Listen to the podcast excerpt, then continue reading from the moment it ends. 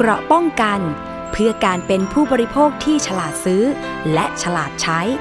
ในรายการ ภูมิคุ้มกัน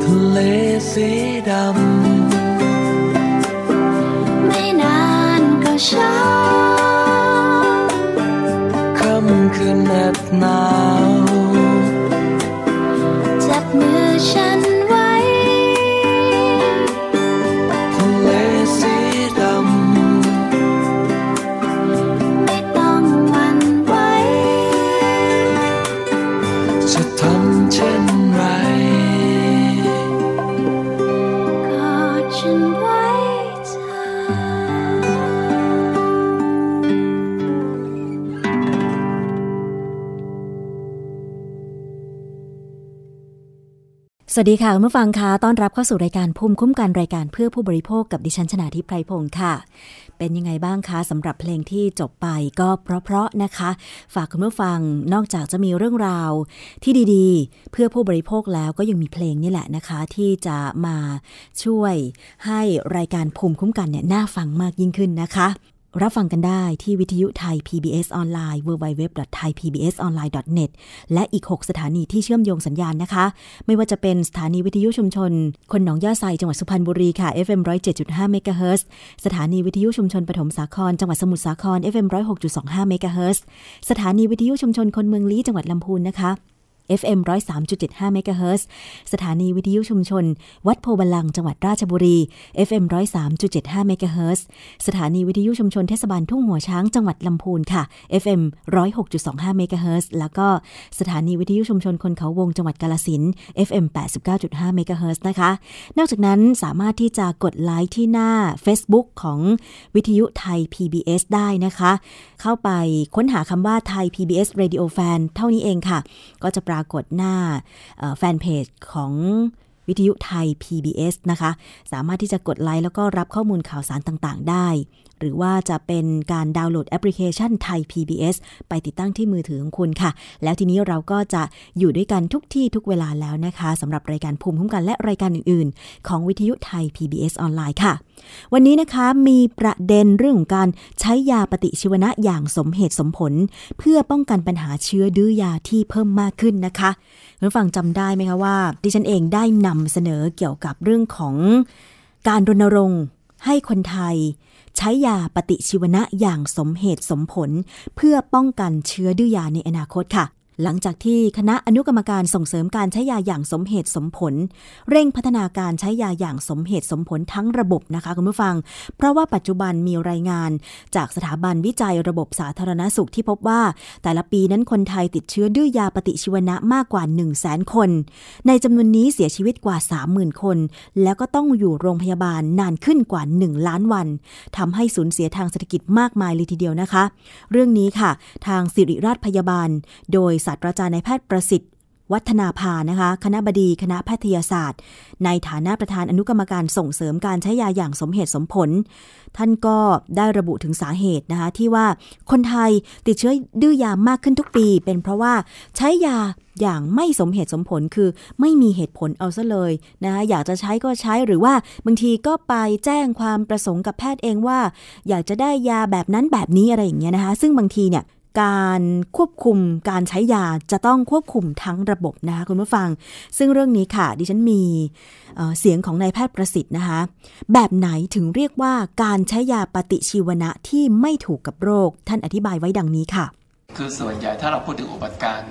โรคติดเชื้อทางเดินหายใจส่วนต้นเป็นอะไรที่เราเจอกันบ่อยๆ แล้วก็ที่เจอกันบ่อยๆบ่อยครั้งเวลาไปคลินิกหรือไปที่ใดก็แล้วแต่ หรือแม้ทั้งคนไข้จำนวนไม่น้อยที่เดินไปร้านยา เพื่อไปหาซื้อแอนติบอติก ยาปฏิชีวนะมาทาน แม้ท่านจะจำกันได้นะว่ามีอยู่ช่วงหนึ่งที่มีการระบาดของไวรัสบางตัวที่สามารถถ่ายทอดจากสัตว์มาสู่คน และมีการพยายามจะให้แอนติบอติกบางอย่างเข้าไปในสัตว์ และจะเกิดผลเสีย หรือวัคซีนบางอย่างเข้าไปในสัตว์ ที่หวังเกิดผลบางอย่างมันมีสุดท้ายมีส่งผลกระทบกับมาที่ตัวคนได้เหมือนกัน ส่วนใหญ่จะเป็นเรื่องไวรัสที่ไม่จำเป็นต้องได้ยาปฏิชีวนะและไปได้ยาปฏิชีวนะไวรัสในสายในกลุ่มเดียวกันพวกนั้นพวกหวัดและพวกไข้หวัดใหญ่ และนอกจากนั้นนะคะ ผู้ช่วยศาสตราจารย์นายแพทย์พิสนจงตระกูล อาจารย์ประจำภาควิชาเภสัชวิทยา คณะแพทยศาสตร์จุฬาลงกรณ์มหาวิทยาลัยค่ะ ท่านยังได้กรุณาอธิบายถึงเรื่อง เชื้อดื้อยาปฏิชีวนะไว้ดังนี้ค่ะ คือเชื้อดื้อยาเนี่ยถ้าหากว่าเราไม่ไปกระตุ้นมันเรื่อยๆนะครับ ในคนคนนั้นเนี่ยโอกาสที่สักระยะหนึ่งผ่านไปเนี่ยเป็นไปได้ครับที่เชื้อจะหมดสภาพของการดื้อยาอันนั้นไปนะครับ แต่ถ้าหากว่าเราเนี่ยกระตุ้นอยู่เรื่อยๆนะครับ ไม่กี่วันก็กินเดือน 2 เดือนสาเดือนกินอยู่เรื่อยหรือไม่อย่างโรงพยาบาลเนี้ยจะขจัดยากมากเพราะว่าการใช้ยานี่มันคอนติเนียสครับใช้ตลอดเวลาเรื่อยๆเรื่อยๆงั้นโดยทั่วไปแล้วอัตราการตื้อยาในโรงพยาบาลเนี่ยจะสูงมากและสูงเรื่อยๆอันนี้โรงพยาบาลก็ต้องอยู่ในโครงการนี้เช่นเดียวกันนะครับพยายามที่จะลดการใช้ยาปฏิชีวนะที่ไม่จำเป็นในโรงพยาบาล เพื่อให้คนทุกคนที่ไปที่โรงพยาบาลเนี่ยได้รับความปลอดภัย เมื่อเข้าสู่โรงพยาบาลจะได้ไม่ติดเชื้อดื้อยาครับ แล้วประชาชนผู้บริโภคจะรู้ได้อย่างไร ว่ายาตัวใดมีตัวยาปฏิชีวนะอยู่ด้วยนายแพทย์พิสนท่านเองได้กรุณาอธิบายไว้ดังนี้ค่ะเนี่ยเป็นเรื่องลำบากเลยครับ เพราะว่ายาปฏิชีวนะมันมีหลายชื่อมากเลยครับ เพราะฉะนั้นถ้าจะตอบตรงไปตรงมาก็คือต้องมีความรู้ว่าที่ซองยาหากเขียนว่านีโอไมซินเนี่ยเราต้องมีความรู้ด้วยตัวเราเองว่า นีโอไมซินเป็นยาปฏิชีวนะ ซึ่งค่อนข้างยากนะครับงั้นตอนนี้เนี่ยวิธีที่เราสื่อสารก็คือว่าให้ถามครับ แล้วพอถามเนี่ยเราก็ยังสอนประชาชนว่า ถ้าถามแล้วคนขายยาเนี่ยทำท่าไม่ค่อยรู้เรื่องเนี่ยให้เราเข้าใจไว้ก่อนว่าคนคนนั้นไม่น่าจะใช่เภสัชกรนะฮะแล้วเราเดินออกแล้วไปอีกร้านหนึ่งเพราะว่าเภสัชกรต้องตอบได้ในทันทีนะครับ ว่าอ๋ออันนี้มียาปฏิชีวนะน่าดีไม่ดีเขาเขาต้องอธิบายได้ แล้วก็อันนี้เราคิดว่าเราอยากจะให้ประชาชนทุกคนนะครับ ทักไปหาเภสัชกรที่ร้านขายยา ทักไปพบแพทย์เนี่ยเราอยากสร้างคุณสมบัติเช่นนี้นะครับ ว่ากรุณาถามนะครับ แพทย์มีหน้าที่อธิบายเภสัชกรแต่ก่อนมีหน้าที่อธิบายอยู่แล้วครับ แนวทางหนึ่งนะคะในการที่จะแก้ไขปัญหา เกี่ยวกับตำรับยาที่ก่อให้เกิดเชื้อดื้อยาก็คือการถอนทะเบียนตำรับยา ซึ่งนายแพทย์ประสิทธิ์นะคะ ท่านได้อธิบายเกี่ยวกับขั้นตอนวิธีการ การที่จะถอนทะเบียนตำรับยาค่ะ ยาบางตัวในช่วงเวลาที่มีการทำสตัดดี้การทำงานศึกษาวิจัย เพราะว่ามันได้ผลช่วงหนึ่งอาจจะมีการตกลงให้มีการใช้ยาเหล่านั้น แต่หลังจากที่ผ่านระยะเวลาหนึ่งเกิดมีการศึกษา พบว่ามันไม่ได้เป็นแบบนั้นจริง โดยหลักจะต้องมีการถอนยาเหล่านั้นออกจากบัญชีฉะนั้นเพอเอิญในกระบวนการตรงนี้เนี่ย ในประเทศไทยเราใช้เวลาค่อนข้างยาว แล้วก็บ่อยครั้งหลักฐานไอ้ที่ว่าได้ผลไม่ได้ผลเนี่ยมันต้องมาวิเคราะห์เพราะไม่ใช่ทั้งหมดบอกไม่ได้ผลหมด บางทีมีบางสตัดดี้ออกมาว่าได้ผลบ้าง บางสตัดดี้ได้ผลเราก็ต้องมานั่งเปรียบเทียบสุดท้ายจริง ๆ ว่าเป็นอย่างไร แต่ถ้าสุดท้ายจริงว่าไม่ดีก็ต้องถอนยาอันนั้นออกนั้นกระบวนการเหล่าเนี้ที่ที่เล่าเมื่อกี้ว่ายังใช้เวลาอยู่ในในช่วงดำเนินการเพื่อที่จะสรุปผลออกมา กระบวนการที่ไปตามกฎหมายช้าเสมอ เพราะโดยกฎหมายนั้น จะต้องฟังทั้งสองด้านและพิจารณาวิเคราะห์ แต่กระบวนการทางสังคมสามารถดำเนินการได้อย่างรวดเร็ว หากใครสักคนหนึ่งช่อฉนอย่างชัดเจน ถึงแม้ศาลยังไม่ได้ตัดสิน แต่ถ้าสังคมดำเนินการแล้ว เห็นชัดเจนเนี่ยสังคมสามารถดำเนินการได้ ในกรณีนี้หมายความถึงว่า ถ้าณวันนี้ Public Education สามารถให้ข้อมูลได้เห็นว่าการได้ยาปฏิชีวนะยาอมแบบเนี้ยมันไม่ได้เกิดผลดีเลย เพราะระดับยาก็ไม่สามารถฆ่าเชื้อที่ ที่ที่ก่อโรคได้ แต่ขณะเดียวกันก่อให้เกิดการดื้อยาได้เนี่ยผมเชื่อว่าแค่เนี้ยและสังคมตัดสินใจที่จะไม่ใช้ ไม่ว่าออยจะตัดสินยังไงก็แล้ว แต่กระบวนการใช้ยาสมเหตุผลมันเริ่มเกิดแล้ว และสำหรับเรื่องที่ว่ามียาอม ที่มีส่วนผสมของยาปฏิชีวนะ ซึ่งอาจจะเป็นเรื่องที่ดูแล้วว่าไม่ตรงกับโรคที่ใช้รักษาสักเท่าไหร่นัก เพราะว่าอาจจะเป็นเชื้อคนละตัว ขั้นตอนเรื่องของการถอนทะเบียนตำรับยา ยาอมที่มีตัวยาปฏิชีวนะนั้นเป็นอย่างไรณขณะนี้ เจ้าหน้าที่ของออยได้ตอบเรื่องนี้ไว้ดังนี้ค่ะ ในช่วงที่ผ่านมามันเป็นช่วงที่พิจารณาอยู่ในชุดอนุ แล้ว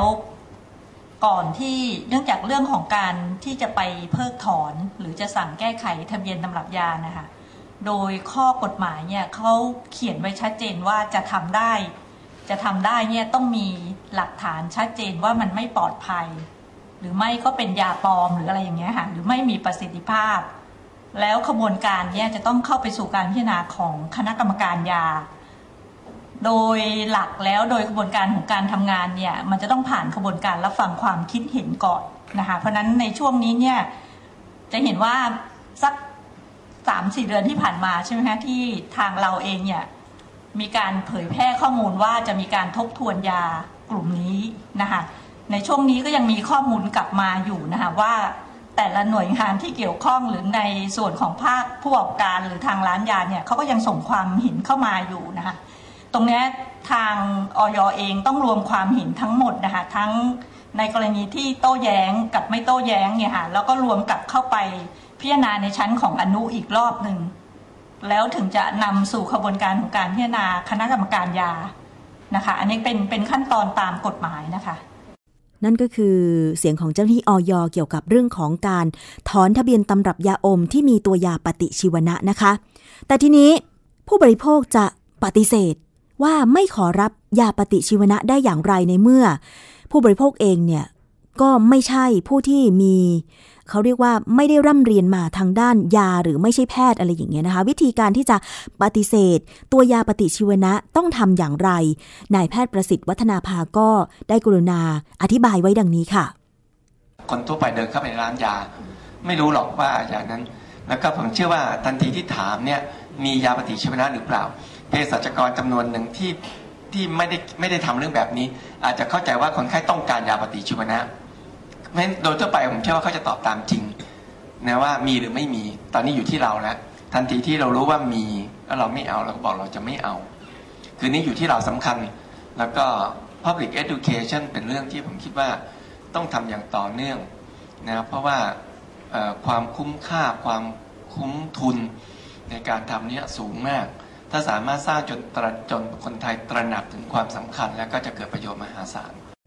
เมื่อยาปฏิชีวนะใช้เกินความจำเป็นและอย่างไม่สมเหตุสมผล จึงเป็นเหตุผลนะคะที่มีการรณรงค์เกี่ยวกับการใช้ยาปฏิชีวนะอย่างสมเหตุสมผลไม่มากเกินไป และต้องไม่ก่อให้เกิดปัญหาเชื้อดื้อยาในอนาคต ไปฟังเหตุผล เกี่ยวกับการรณรงค์เรื่องนี้จากนายแพทย์ประสิทธิ์ค่ะ นี่คือเหตุผล ว่า strategy ในครั้งนี้ต้องครอบคลุมทั้ง 3 องค์ประกอบ คือผู้ผลิตยาผู้ผู้จ่ายยากับผู้ใช้ยางั้นถ้าประชาชน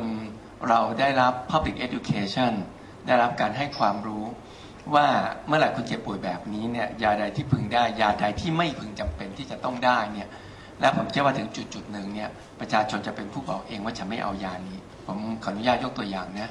ในอเมริกาณวันนี้เนี่ยขออนุญาตอุปมาอุปไมยเทียบ การล้างมือเนี่ยในอเมริกาหลายโรงพยาบาลใหญ่ ๆ ในอเมริกาเเราพบว่าการที่บุคลากรทางด้านสุขภาพ โดยเฉพาะยิ่งแพทย์ล้างมือหรือการใช้แอลกอฮอล์เจล ก่อนเข้าพบคนไข้และเมื่อเสร็จแต่ละลายใช้แอลกอฮอล์เจล ก่อนที่จะไปในคนต่อไป มันจะลดอุปการเราเรียกว่า cross infection คือการนำเชื้อจากคนหนึ่งไปคนหนึ่งนะวันนี้ในอเมริกาหลายโรงพยาบาลใช้วิธีที่ดีมากเลย คือคนไข้เป็นคนทำหมอใช้แอลกอฮอล์หรือยัง หมอใช้แอลกอฮอล์หรือยังทันทีที่ทำไปสักพักหนึ่งเนี่ยทุกคนใช้จนไปหมด และที่สำคัญคนไข้จะมีความรู้สึกว่าถ้าไม่ใช้แอลกอฮอล์ไม่ได้นะอย่ามาโดนตัวฉัน ทุกคนพิทักษ์ความถูกต้องเพราะมันเกี่ยวข้องสุขภาพตัวเอง ถ้าณวันนี้เนี่ยสังคมไทยได้รับการให้ความรู้ทางด้านสุขภาพว่า การได้ยาที่ไม่ถูกต้อง เช่น ยาแอนติบาติกที่ไม่จำเป็นเนี่ยเกิดผลเสียกับตัวเขาผมเชื่อว่าคนเหล่านั้นเมื่อไปที่ไปที่ร้านยาแล้วร้านยา offer antibiotic ที่เขาดูลักษณะยกตัวอย่างเช่น อาการเป็นหวัดเสมหะเอ่อน้ำมูกยังใสไม่ได้มีลักษณะบ่งว่ามีการติดเชื้อเปลี่ยนสีเลยเนี่ยผมเชื่อว่าถ้าทันทีที่คนไข้คนคนนั้นรู้ว่าไม่จำเป็นต้องได้ antibiotic แล้วไม่เอา ต้องอาจจะที่ได้คือเพียงแค่ ยาลดน้ำมูก ยาลดการข้างของเลือดที่ทำให้เยื่อบุบวม แค่นั้นเนี่ยผมเชื่อว่าสักพักหนึ่ง สิ่งเหล่านี้จะเริ่มเกิดขึ้นเอง เพราะคนไทยตระหนักถึงความสำคัญและได้รับ edu- public education ไปพร้อมๆกัน แนวทางหนึ่งที่จะควบคุมก็คือการร่างจริยธรรม การใช้ยาที่เหมาะสม และจริงๆ แล้วเนี่ยนะคะ การรณรงค์นี้จะต้องมีความร่วมมือจากหลายฝ่าย นอกจาก แพทย์ผู้ทำการรักษาเภสัชกรผู้จ่ายยาแล้วเนี่ยนะคะ ก็จะต้องมีบริษัทยาที่เป็นผู้ผลิตยาเข้าร่วมโครงการด้วย ซึ่งเรื่องนี้ถือเป็นนิมิตหมายที่ดีว่าขณะนี้เนี่ยนะคะ มีบริษัทยาที่ยินดีเข้าร่วมโครงการ โรงพยาบาลใช้ยาอย่างสมเหตุสมผลแล้วหลายบริษัทค่ะซึ่งตอนนี้เป็นสิ่งที่น่ารักมากเพราะบริษัทยาก็ตระหนักว่าเรื่องบางเรื่องเนี่ยมันเกิดผลเสียจริง ๆ เพราะฉะนั้นเกิดเกิดมีการร่างคำว่าเกณฑ์จริยธรรมว่าด้วยการส่งเสริมการขายยามา สิ่งใดที่ไม่พึงกระทำเอ่อเขาก็ยินดีที่จะหยุดการกระทำอันนั้น เพื่อให้แน่ใจว่าแพทย์การกิจสั่งยาของแพทย์เนี่ยเป็นไปด้วยเหตุผลเป็นหลักทางด้านทางด้านการแพทย์เป็นหลัก ขณะนี้ไม่ใช่บริษัทยาทั้งหมดที่เข้าสู่เรื่องเหล่านี้ แต่มีกลุ่มบริษัทยาที่เข้ารวมกันอยู่และเขายินดีเข้ามาทำแบบนี้ผมเชื่อว่าคนที่ร่วมกันทำสิ่งดีๆ เราควรจะต้องช่วยโปรโมทให้เป็นตัวอย่าง ขออนุญาตใช้คำพูดแบบนี้นะ ราะฉะนั้นเนี่ยขณะนี้เป็นเป็นการยินยอม ไม่ใช่ยินยอมยินดี ยินดีที่จะเข้าร่วมเพราะฉะนั้นมันเป็นบริษัทยาหลายๆบริษัทที่เข้าร่วมกันเป็นสมาคมและสมาคมนี้ก็มี list ของบริษัทอยู่ ซึ่งเมื่อเข้าร่วมเรียบร้อยเขาจะดำเนินการตามเกณฑ์จริยธรรมเกณฑ์จริยธรรมขณะนี้เราไม่ได้ดำเนินการในแง่กฎหมาย เป็นการดำเนินการโดยคำว่าจริยธรรมเราเราเหมือนกับทำเบญจศีลเนี่ยเหมือนกับถือศีลห้าอย่างเงี้ยเราไม่ต้องมีกฎหมายว่าถ้าไม่ทำศีลห้าต้องเข้าคุก คงไม่ใช่แบบนั้น แต่เป็นสิ่งที่เราอยากให้ทำแล้วมันเขายินดีทำแล้วก็ประกาศตนแล้วมาร่วมลงนามความร่วมมือเนี่ยผมคิดว่าน่าจะน่าจะได้รับการไฮไลท์ขึ้นมาให้เห็น แล้วผมเชื่อว่าถ้าเราทำแบบนี้ไปเนี่ยบริษัทอื่นก็จะเริ่มเห็นเป็นตัวอย่างแล้วเข้ามามากขึ้นมากขึ้นในเรื่อยไปที่สุดนะกลไกในอนาคตเพื่อป้องกันไม่ให้เกิดปัญหาเชื้อดื้อยาในคนไทย โดยเฉพาะเเชื้อดื้อยาปฏิชีวนะ ทางด้านของแพทย์ก็คือนายแพทย์ประสิทธิ์ วัฒนาภา ท่านคิดว่าจะต้องทำอย่างไรต่อไปในอนาคต เรื่องการใช้ยาตอนนี้กำลังจะเข้าไปในหลักสูตรของแพทย์ โดยฝังเข้าไปเริ่มแฝงเข้าไปอยู่ในหลักสูตรที่อยู่ในกลุ่มที่เรียกว่ากลุ่มของ patient safety เนี่ยแล้วก็เหมือนกัน patient safety ไม่ได้เข้าไปเฉพาะแพทย์ จะเข้าไปในหลักสูตรเภสัชศึกษาเภสัชศาสตร์ จะเข้าไปในพยาบาลศาสตร์ศึกษา จะเข้าไปเพื่อให้บุคลากรในด้านสุขภาพตระหนักถึงความสำคัญของเรื่องเหล่านี้ นะยังมีกลไกที่เราจะผลักดันต่อไปอีก คือผมพูดไปก่อนวันนี้เพราะมันยังไม่เกิด แต่ว่าจะจะผลักดันให้เกิด คือเข้าไปในระบบประกันคุณภาพของโรงพยาบาลณวันนี้เป็นวอลันเทีย200กว่าโรงพยาบาลที่เขายินดีเข้ามาเป็น RDU Hospital คือโรงพยาบาลที่ใช้ยาสมเหตุผลเนี่ยแล้วก็เราคิดว่าเราอยากส่งเสริมสิ่งเหล่านี้ถ้าสุดท้ายมันกลายเป็นมาตรฐานคุณภาพโรงพยาบาล ตรงไปโรงมาตรงไปตรงมาโรงพยาบาลที่ไม่ได้ใส่ใจเรื่องแบบนี้เนี่ย จะบอกเป็นโรงพยาบาลที่สมควรได้รับรองคุณภาพมันคงจะคงจะเกิดคำถามขึ้นนะแต่นั้นคงเป็นมาตรการต่อไป นี่คือข้อมูลแล้วก็เหตุผลถึงการรณรงค์การใช้ยาอย่างสมเหตุสมผลในคนไทยนะคะ และในปี 2559 นี้ประเทศไทยได้ตั้งเป้าหมายที่จะลดการใช้ยาปฏิชีวนะลงร้อยละ 50 พร้อมกับลดค่าใช้จ่ายด้านยาลงอย่างน้อยร้อยละ 5 หรือประมาณ 70,000 ล้านบาทค่ะคุณผู้ฟัง ที่ดิฉันได้นำเสนอเรื่องนี้นอกเหนือจากการลดงบประมาณที่ไม่จำเป็นต่างๆ แล้วเนี่ยนะคะ จุดประสงค์หลักก็คือเพื่อป้องกันไม่ให้เชื้อโรคดื้อยา เพราะว่าอย่างที่เคยเรียนให้คุณผู้ฟังได้ทราบไปว่าพอเชื้อโรคดื้อยา ก็ไม่สามารถที่จะหาตำรับยาได้ทันในการที่จะรักษาโรคต่างๆ ได้ ไม่แน่นะคะในอนาคตว่ามนุษยชาติเนี่ยนะคะ อาจจะต้องเสียชีวิตด้วย เชื้อดื้อยามากขนาดไหน ถ้าเราไม่เล็งเห็นความสำคัญตรงนี้ เพราะฉะนั้นคุณผู้ฟังผู้บริโภคคะ การเจ็บป่วยนั้นไม่ได้หมายความว่าเราจะใช้ยาแล้วมันหายอย่างเดียว อาจจะมีวิธีการบำบัดวิธีการธรรมชาติ หรือใช้สมุนไพรหรือแม้แต่การใช้ธรรมชาติในการรักษาโรคก็เป็นได้ ซึ่งจริงแล้วเนี่ยก็สามารถที่จะหาความรู้ได้ทั่วไป รวมถึงการปรึกษาแพทย์ด้วยนะคะ คุณผู้ฟัง เอาละค่ะ นี่คือเรื่องของการใช้ยาปฏิชีวนะอย่างสมเหตุสมผล ช่วงนี้เราไปพักฟังเพลงกันสักครู่หนึ่งแล้วเดี๋ยวช่วงหน้ามีเรื่องอะไรติดตามกันต่อกับรายการภูมิคุ้มกันกับดิฉันชนาทิพย์ค่ะ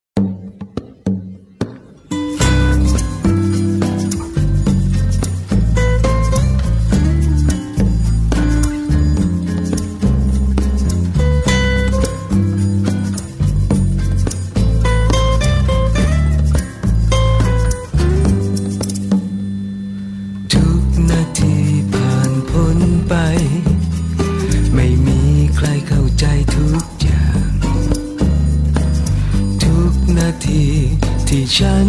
เดินผ่านมา ก็เคยนั่งเหงาเหมือนเธอ ปลดปล่อยตัวเอง ค้นหาคำตอบ ไม่บอกกับใครว่าเสียใจ ในความรักที่ฝันใฝ่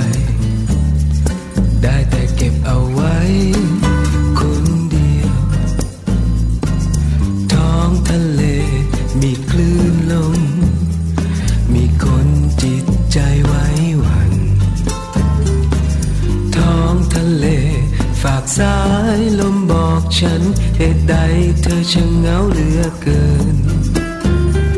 นั่งมองทะเล แล้วหาคำตอบ ไปบอกกับคนที่เสียใจ กับชีวิตที่ฝันใฝ่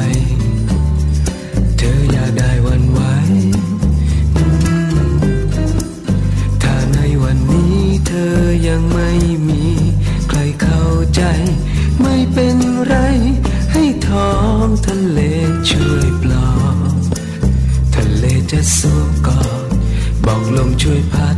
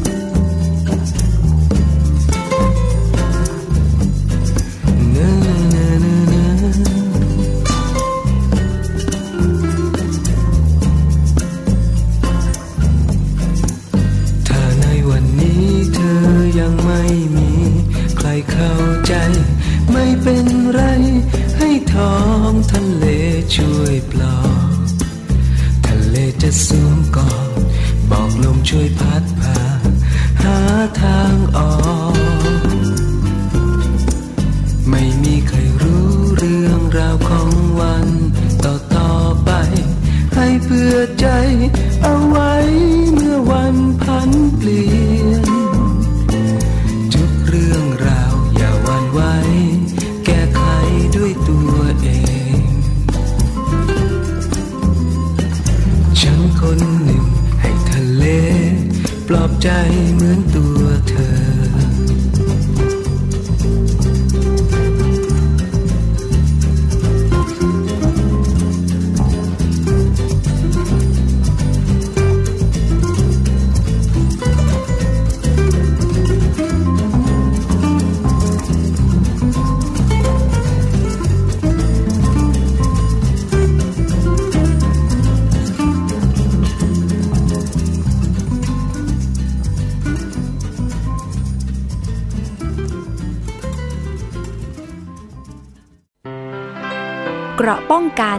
เพื่อการเป็นผู้บริโภคที่ฉลาดซื้อ และฉลาดใช้ ในรายการ ภูมิคุ้มกัน นอกจากสาระความรู้เพื่อผู้บริโภคแล้วรายการภูมิคุ้มกัน ทางวิทยุไทย PBS ออนไลน์ก็มีเพลงเพลาะๆ มาฝากกันด้วยนะคะ แต่ว่าช่วงนี้อีกช่วงหนึ่งของรายการ คือช่วงนานาสาระไปฟังซิว่า คุณยศพรพยุงสุวรรณจะนำเสนอเรื่องอะไรค่ะ นา สาระ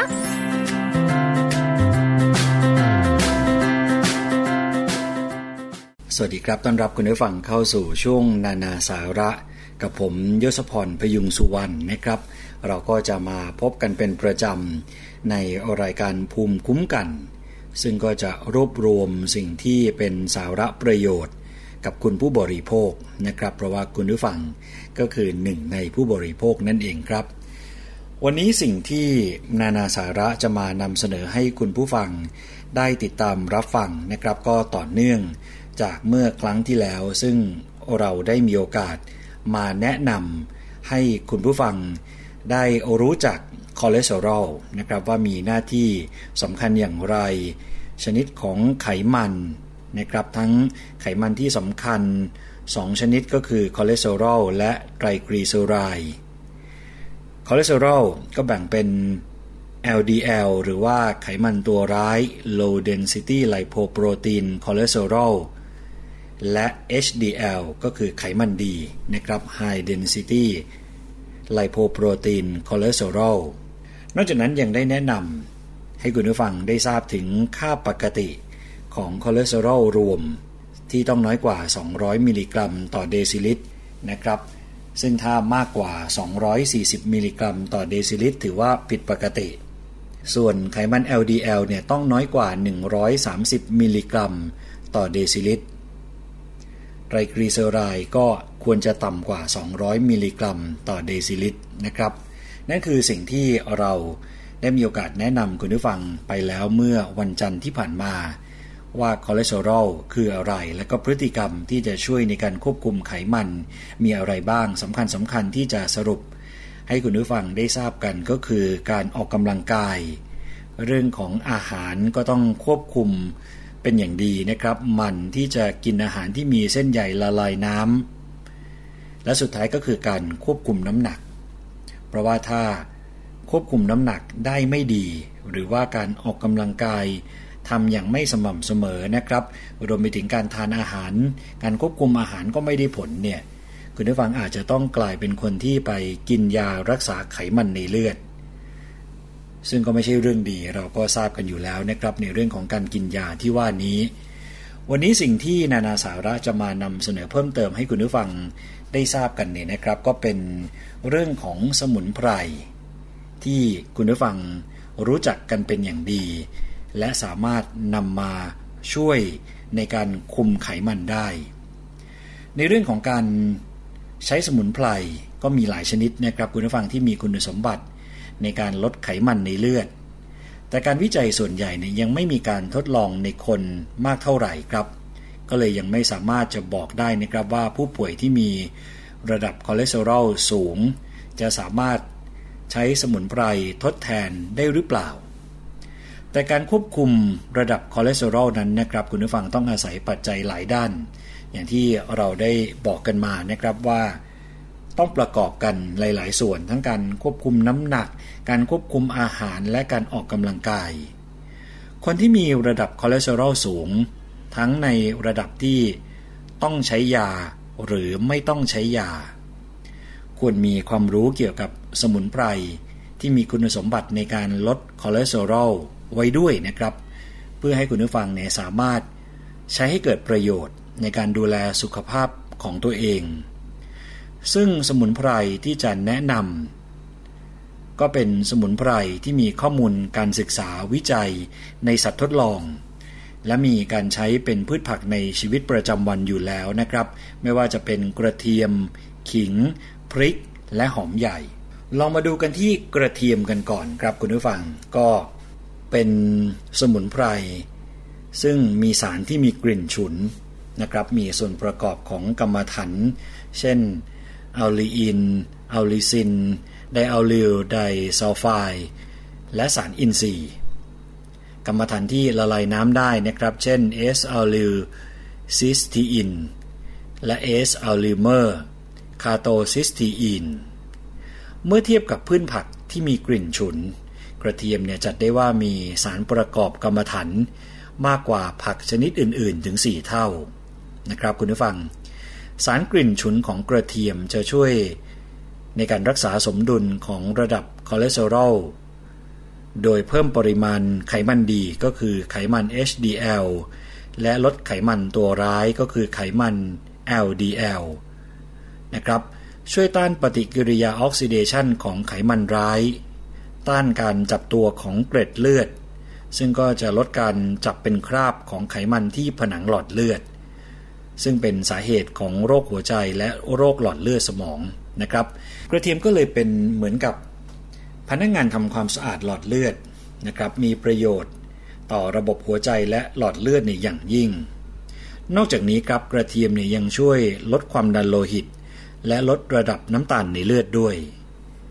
ถามว่าขนาดการที่คุณผู้ฟังจะกินเพื่อการรักษาเนี่ยขนาดไหนถึงจะพอดี ขนาดไหนถึงจะเหมาะสม แนะนำนะครับให้คุณผู้ฟังกินกระเทียมสดครั้งละ 5 กรัม หมายถึงประมาณ 1 ช้อนชาแบบคูณ วันละ 3 เวลาหลังอาหารครับ นี่คือขนาดของการกินเพื่อการรักษา แต่ถ้าเป็นขนาดของการกินเพื่อการป้องกันแนะนำนะครับ ให้คุณผู้ฟังกินกระเทียมสดครั้งละ 5 กรัม ก็เท่าเดิมคือ 1 ช้อนชาพูน แต่เปลี่ยนจากวันละ 3 เวลาหลังอาหาร เป็นวันละครั้ง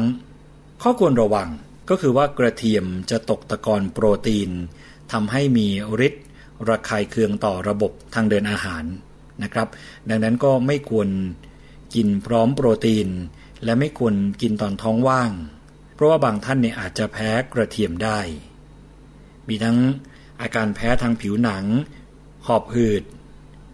คนที่แพ้ละอองเกสรดอกไม้นะครับ ก็มีโอกาสแพ้กระเทียมมากกว่าคนปกติ การที่เรากินกระเทียมมากเกินไปติดต่อกันเป็นเวลานานๆเนี่ยก็อาจจะเป็นพิษได้เช่นกันนะครับคุณผู้ฟังต้องระวังในการกินด้วย โดยเฉพาะการกินร่วมกับยาป้องกัน การแข็งตัวของหลอดเลือด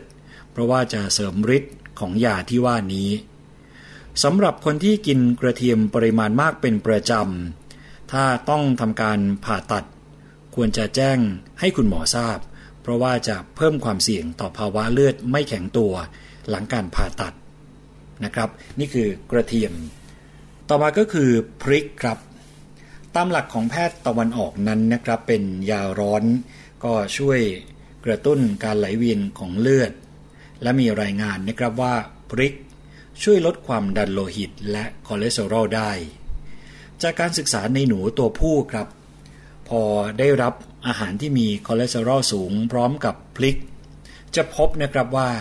พริกทำให้ระดับไตรกลีเซอไรด์ในเลือดลดลง แต่ไม่มีผลต่อระดับคอเลสเตอรอล กลไกการออกฤทธิ์ของพริกก็คือว่าพริกเนี่ยไปกระตุ้นการหลั่งของฮอร์โมนที่ชื่อว่า catecholamine ทำให้การเผาผลาญคาร์โบไฮเดรตดีขึ้น นอกจากนี้ครับพริกเนี่ยังทำให้หลอดเลือดขยายตัว ซึ่งสามารถลดความดันโลหิตลงได้อีกด้วยพริกเนี่ยไม่ได้ทำให้เกิดโรคกระเพาะนะครับคุณผู้ฟังอย่างที่หลายคนเข้าใจ คือมีคนเข้าใจว่าพริกเนี่ยมีส่วนทำให้ เกิดโรคกระเพาะอาหารได้ ซึ่งไม่ใช่อย่างที่คิดกัน แต่คนที่มีแผลในกระเพาะอาหารนี่แหละครับ ไม่ควรกิน เพราะว่าพลิกจะกระตุ้นให้เลือดไหลเวียนมาที่กระเพาะอาหารมากขึ้น ก็อาจจะทำให้เลือดออกมากขึ้นสำหรับวิธีในการกินพริกนั้นยังไม่มีขนาดที่แน่นอนในการใช้เพื่อการรักษานะครับ แต่ก็แนะนำให้กินพริกพร้อมอาหารให้มากขึ้น สำหรับคนที่ไม่สามารถกินเผ็ดได้ก็ให้เริ่มจากการกินพริกหยวกที่มีรสเผ็ดน้อยก่อน แล้วค่อยๆ เพิ่มขนาดมานะครับ กระเทียมไปแล้วพริกไปแล้วนะครับ ต่อมาคือหอมหัวใหญ่ครับ หอมหัวใหญ่มีสรรพคุณเหมือนกับกระเทียมนะครับคุณผู้ฟังก็คือ แก้หวัด แก้ไอ แก้หอบหืด ระบบย่อยอาหารบำรุงกำลัง บำรุงกำหนัด ขับปัสสาวะ ลดความดันโลหิตสูง ลดคอเลสเตอรอล และลดน้ำตาลในเลือด มีสารในการยับยั้งการเจริญเติบโตของเชื้อโรคอีกมากมายครับที่แฝงอยู่ในหอมหัวใหญ่นะครับคุณผู้ฟัง สารสำคัญในหอมหัวใหญ่เนี่ยมีสองพวก ก็คือสารที่มีกำมะถันเป็นองค์ประกอบ เช่น allyl propyl disulfide และสารพวกฟลาโวนอยด์ เช่น quercetin ซึ่งสารที่ว่านี้ครับทำให้หอมใหญ่ มีสรรพคุณทางยามากมาย เช่น ลดน้ำตาลในเลือด โดยการยับยั้งการสลายตัวของอินซูลิน กระตุ้นการสร้างอินซูลินจากตับอ่อนนะครับ นอกจากนี้ครับสารประกอบกำมะถันยังมีฤทธิ์ต้านการอักเสบ ซึ่งช่วยลดความข้นของเลือดทำให้เลือดไหลเวียนได้ดีขึ้น ป้องกัน โรคหัวใจและหลอดเลือด นอกจากนั้นยังมีรายงานการศึกษานะครับคุณผู้ฟังว่า หอมหัวใหญ่ สามารถใช้ลดระดับไขมันในเลือดลงได้สำหรับวิธีในการกินครับ แนะนำให้กินเป็นประจำวันละ 50 กรัม 50 กรัมเนี่ยประมาณไหนก็ ถ้าจะกะเกณฑ์ให้คุณผู้ฟังก็คือครึ่งขีดหรือประมาณ 3 ใน 4 หัว โดยแบ่งกินนะครับประมาณ 1ส่วน4หัววันละ3เวลา ส่วนหอมเล็กหรือว่าหอมแดง ก็น่าจะช่วยลดไขมันในเลือดได้เช่นกันนะครับ วิธีกินก็ใช้วิธีเดียวกันกับหอมหัวใหญ่ คือถ้าจะคุมไม่ให้ไขมันเพิ่มขึ้นเนี่ยให้คุณผู้ฟังกิน 1 หัววันละ 1 ครั้ง หรือกินต้นหอม 2-3 ต้นเป็นประจำทุกวัน แต่ถ้าจะกินเพื่อลดไขมัน ให้กินครั้งละ 1-2 หัววันละ 3 ครั้ง หรือต้นหอม 3-5 ต้น ติดต่อกันทุกวันนะครับจนครบ 1 เดือน พอครบเดือน ให้คุณผู้ฟังเปลี่ยนมากินวันละครั้งแทน หรืออาจกินอาหารที่มีหัวหอมเล็กสด หรือต้นหอมสด ผสมลงไปให้มากหน่อยเนี่ยก็ได้เช่นเดียวกันนะครับนี่คือหอมหัวใหญ่ครับ กระเทียมพริกและหอมหัวใหญ่ก็มีสรรพคุณนะครับที่ช่วยในเรื่องของการคุมไขมัน สุดท้ายที่นานาสาระจะแนะนำก็คือขิงครับ ขิงเนี่ยมีสรรพคุณสำคัญก็คือช่วยในการย่อยอาหาร ขับลม ขับเหงื่อ และขับน้ำนม มีการศึกษาพบนะครับคุณผู้ฟังว่าขิงเนี่ยมีฤทธิ์ต้านอนุมูลอิสระ ช่วยเพิ่มการไหลเวียนของโลหิต ลดคอเลสเตอรอล ลดการอักเสบ เพิ่มภูมิคุ้มกัน แก้ปวด และแก้คลื่นไส้อาเจียน มีรายงานการศึกษาในหนูเนี่ยยืนยันว่าขิงมีประโยชน์ต่อคนที่มีคอเลสเตอรอลสูง โดยพบว่า การผสมขิงสดลงในอาหารที่มีคอเลสเตอรอลผสมอยู่เนี่ยนะครับ จะช่วยลดการเพิ่มขึ้นของคอเลสเตอรอลในเลือดได้ และยังพบครับว่าขิงช่วยลดการสร้างคอเลสเตอรอลของตับได้อีกด้วย นอกจากนี้ยังมีประโยชน์ต่อคนที่มีความดันโลหิตสูง และคนที่มีปัญหาโรคหัวใจและหลอดเลือดด้วยเช่นเดียวกัน เพราะว่าขิงเนี่ยมีฤทธิ์ในการขยายหลอดเลือดและขับปัสสาวะ ก็เลยช่วยลดความดันโลหิต และมีฤทธิ์ป้องกันการจับตัวของเกร็ดเลือดนะครับ ก็เลยทำให้เลือดไหลเวียนได้ดีขึ้นสำหรับวิธีในการกินครับคุณผู้ฟังยังไม่มีขนาดที่แน่นอนเหมือนกัน แต่ว่าถ้าจะแนะนำ ให้คุณผู้ฟังกินสด พร้อมกับอาหารวันละ 3 เวลา หรือใช้ขิงสดฝานแล้วต้มน้ำทำเป็นน้ำขิงดื่มเป็นประจำ ก็จะช่วยได้นะครับ นี่คือสมุนไพร 4 อย่างที่มาแนะนำเพื่อช่วยในการคุมไขมัน เพื่อสู้กับภัยเงียบอย่างคอเลสเตอรอลที่เราหลายคนก็จะรู้จักกันเป็นอย่างดีนะครับ ว่าถ้ามีมากจนเกินไป ก็ไม่ใช่เรื่องดี สมุนไพร 4 ชนิดนะครับคือกระเทียมพริก หอมหัวใหญ่และขิงครับ แต่จะว่าไปแล้วนะครับคุณผู้ฟัง ในการที่เราดูแลตัวเองในการที่เราเลือกใช้สมุนไพร เพื่อช่วยลดคอเลสเตอรอลนั้น ต้องไม่ลืมที่จะทำอย่างอื่นควบคู่ไปด้วย โดยเฉพาะการออกกำลังกาย ควบคุมอาหาร และควบคุมน้ำหนักที่เราเน้นย้ำกันเสมอนะครับ อย่างการออกกำลังกาย ก็ควรจะออกกำลังกายสม่ำเสมอ แล้วก็ต่อเนื่องครั้งละ 20-30 นาที อย่างน้อยสัปดาห์ละ 3-4 ครั้ง เพื่อเพิ่มสมรรถภาพของปอด และหัวใจ การควบคุมน้ำหนักนะครับก็ต้องทำอย่างต่อเนื่อง ทานอาหารที่มีไขมันต่ำคอเลสเตอรอลต่ำนะครับโดยเฉพาะอาหารที่มีเส้นใยละลายน้ำเช่นพวกเพกติน ซึ่งก็จะมีมากในฝรั่งแอปเปิล ถั่วฝัก ฟักทอง พลับ และแครอท ซึ่งอาหารเหล่านี้เนี่ยจะช่วยดูดซึมคอเลสเตอรอลและกรดน้ำดีไว้และขับถ่ายออกมากับอุจจาระนะครับ เมื่อกรดน้ำดีถูกขับออกมาจากร่างกายเนี่ยตับก็จะสร้างกรดน้ำดีขึ้นมาใหม่ โดยใช้คอเลสเตอรอลในเลือด ก็เลยทำให้ปริมาณของคอเลสเตอรอลในเลือดเนี่ยลดลงนะครับ นี่คือเรื่องราวที่นานาสาระมานำเสนอให้คุณผู้ฟัง ได้ติดตามรับฟังนะครับ ต้องขอขอบคุณข้อมูลดีๆ จากนิตยสารหมอชาวบ้านครับ กลับมาพบกันใหม่กับช่วงนานาสาระในวันจันทร์ที่กำลังจะมาถึงนี้ วันนี้ผมยศพรพยุงสุวรรณพร้อมกับทีมงานในช่วงนานาสาระทุกคนต้องขอลาไปก่อน สวัสดีครับ นานาสาระ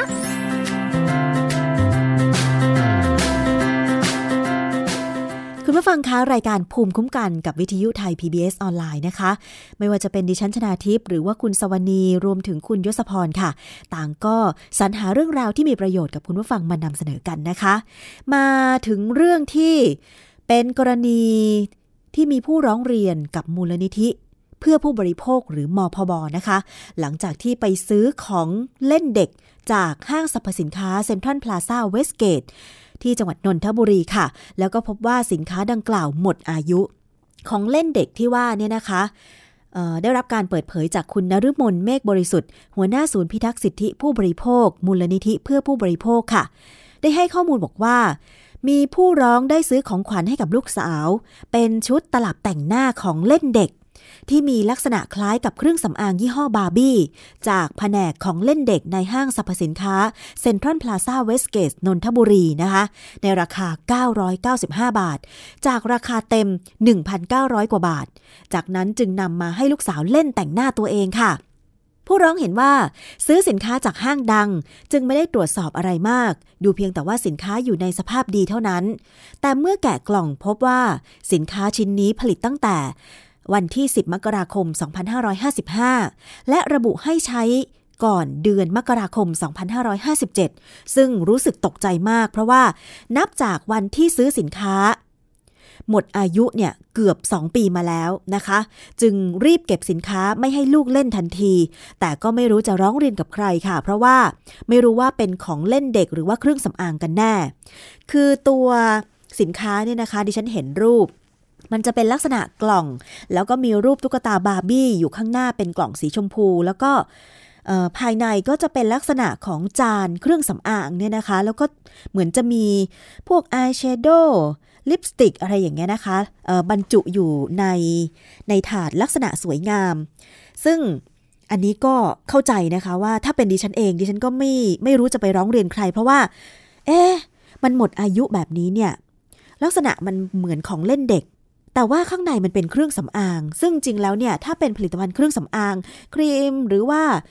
ที่ทาหน้าตาอะไรอย่างเงี้ยนะคะ ก็ส่วนมากจะเป็นสินค้าสำหรับผู้ใหญ่ แต่นี่มันเป็นเหมือนของเด็กเล่นนะนะคะ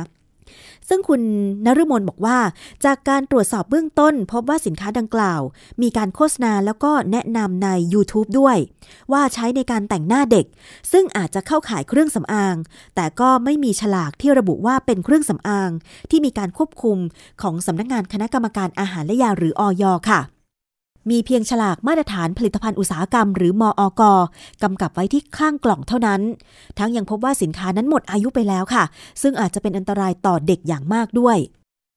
คุณนรมนบอกว่า การนำเข้าสินค้าของเด็กเล่นชนิดนี้เนี่ย หากบ่งชี้ได้ว่าเข้าขายเป็นเครื่องสำอาง ก็จะต้องมีการดำเนินการจดแจ้งกับออยตามพระราชบัญญัติเครื่องสำอาง พุทธศักราช 2558 นะคะ ซึ่งถ้าหากไม่ขออนุญาตเนี่ยก็มีโทษปรับไม่เกิน 20,000 บาท และถ้าหากผู้นำเข้าขายสินค้าหมดอายุ มีโทษปรับไม่เกิน 50,000 บาทด้วย ถ้าดูข้อมูลการนำเข้าเมื่อเดือนสิงหาคมปี 2558 พบว่าสินค้าหมดอายุไปก่อนการนำเข้าซะอีกนะคะ ซึ่งทางมูลนิธิเพื่อผู้บริโภคขอตั้งคำถามกับหน่วยงาน ออกมาตรฐานสินค้าของเล่นเด็กว่า สินค้านั้นได้รับมาตรฐานของเล่นเด็กได้อย่างไร ทั้งทั้งที่ หมดอายุก่อนที่จะมีการนำเข้ามาอย่างไทยด้วยซ้ำไปนะคะ หัวหน้าศูนย์พิทักษ์สิทธิผู้บริโภคคุณนรุมนบอกว่า ขณะนี้ทางมูลนิธิก็ได้ส่งจดหมาย ไปยังห้างสรรพสินค้า ผู้นำเข้าสินค้าแล้วก็ให้แสดงความรับผิดชอบต่อผู้บริโภค รวมถึงออยพิจารณาว่าเข้าข่ายเครื่องสำอางหรือไม่ค่ะ และสำนักงานคณะกรรมการคุ้มครองผู้บริโภคด้วย เพื่อพิจารณาเรื่องของฉลากภาษาไทย ที่ไม่ตรงกันกับภาษาอังกฤษ รวมถึงสำนักงานมาตรฐานผลิตภัณฑ์อุตสาหกรรม ดูเรื่องมาตรฐานของสินค้าค่ะ และยังมีคำแนะนำนะคะว่า เพื่อป้องกันปัญหาก่อนที่ ผู้บริโภคจะซื้อสินค้า ก็ควรที่จะมีการตรวจสอบ ตั้งแต่วันผลิต วันหมดอายุ ลักษณะบรรจุภัณฑ์แล้วก็ยิ่งเป็นสินค้าที่เกี่ยวข้องกับเด็กด้วยแล้ว ผู้ปกครองเนี่ยควรจะตรวจสอบให้ละเอียด ก่อนให้ลูกนั้นนำไปเล่นหรือว่าแต่งหน้านะคะ เพราะว่าอาจจะมีสารเคมีที่ก่อให้เกิดอันตรายกับเด็กได้ รวมถึงถ้าหากผู้บริโภคพบว่าสินค้านั้นหมดอายุไปแล้ว ก็ให้แจ้งหน่วยงานที่เกี่ยวข้องให้ตรวจสอบทันที หรือแจ้งไปที่มูลนิธิเพื่อผู้บริโภคก็ได้นะคะอย. ก็หมายเลข 1556 ค่ะมูลนิธิเพื่อผู้บริโภคก็หมายเลข 02 248 3737 นะคะ หรือเข้าไปในเว็บไซต์ของสคบก็ได้ เว็บไซต์ของอย. ก็ได้นะคะเว็บไซต์ของมูลนิธิเพื่อผู้บริโภคก็ได้นะคะ อย่านิ่งนอนใจค่ะ ยิ่งเป็นสินค้าสำหรับเด็ก ถ้าเป็นดิฉันเนี่ยก็ไม่แน่ใจนะคะว่า ถ้าเป็นเครื่องของเล่นที่เป็นเครื่องสำอาง ไว้ให้เด็กผู้หญิงแต่งหน้าอะไรอย่างเงี้ยถ้าความคิดส่วนตัวนะ ดิฉันคิดว่ามันเป็นเครื่องสำอาง เพราะมันมีการเอาไปแต้มตรงใบหน้า มันไม่ใช่ของเล่นธรรมดาแล้วล่ะค่ะ นะคะ อันนี้ก็ต้องรอการตรวจสอบต่อไป เดี๋ยว ถ้ามีความคืบหน้าเกี่ยวกับเรื่องของของเล่นเครื่องแต่งหน้าอะไรอย่างเงี้ย จะนำมาเสนอคุณผู้ฟังต่อไปนะคะ และนี่ก็คือทั้งหมดของรายการภูมิคุ้มกันรายการเพื่อผู้บริโภคสำหรับวันนี้นะคะ ขอบคุณมากเลยสำหรับการติดตามรับฟังไม่ว่าจะทางหน้าเว็บไซต์ www.thaipbsonline.net หรือว่าทางวิทยุที่เชื่อมโยงสัญญาณนะคะ ได้แก่สถานีวิทยุชุมชนขนองยาไซจังหวัดสุพรรณบุรี FM 107.5เมกะเฮิรตซ์สถานีวิทยุชุมชนปฐมสาครจังหวัดสมุทรสาคร FM 106.25เมกะเฮิรตซ์สถานีวิทยุชุมชนคนเมืองลี้จังหวัดลำพูน FM 103.75เมกะเฮิรตซ์สถานีวิทยุชุมชนวัดโพบาลังจังหวัดราชบุรี FM 103.75เมกะเฮิรตซ์สถานีวิทยุชุมชนเทศบาลทุ่งหัวช้างจังหวัดลำพูน FM 106.25เมกะเฮิรตซ์และสถานีวิทยุชุมชนคนเขาวงจังหวัดกาลสิน FM 89.5เมกะเฮิรตซ์ค่ะ วันนี้ดิฉันชนะทิพไพรพงศ์ลาไปก่อนหมดเวลาแล้วนะคะ สวัสดีค่ะ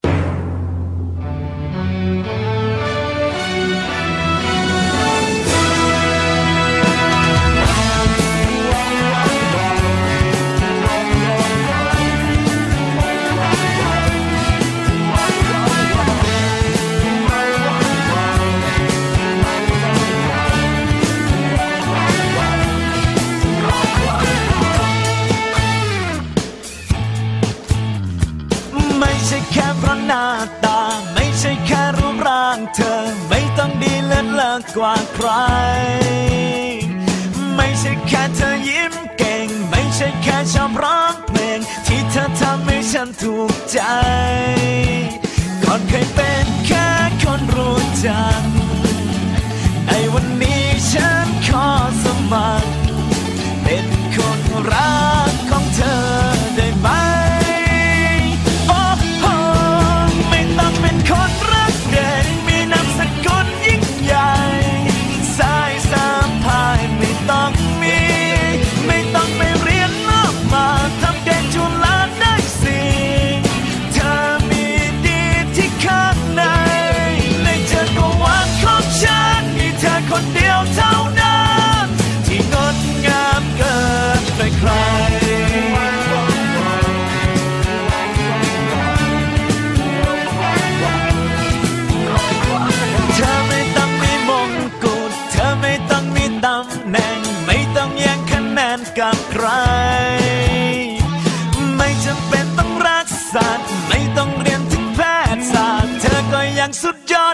ใคร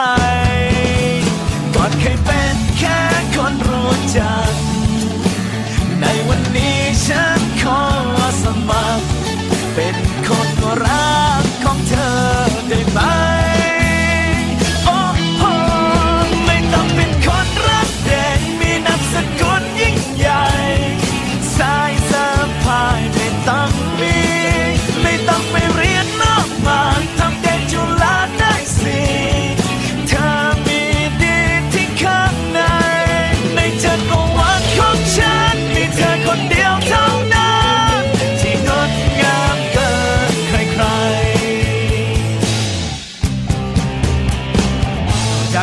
orang kita. Kena lagu ni dah ni. Tak ada pakar Tapi jangan di hati pada dah Yalah dah tu. Ah, apa ada pusat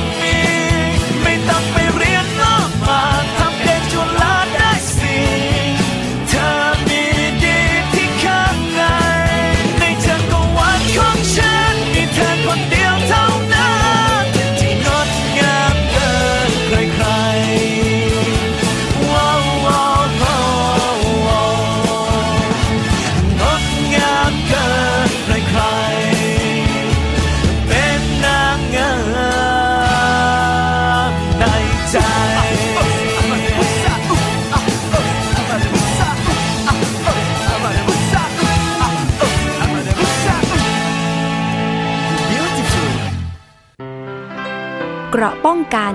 เพื่อการเป็นผู้บริโภคที่ฉลาดซื้อ และฉลาดใช้ ในรายการ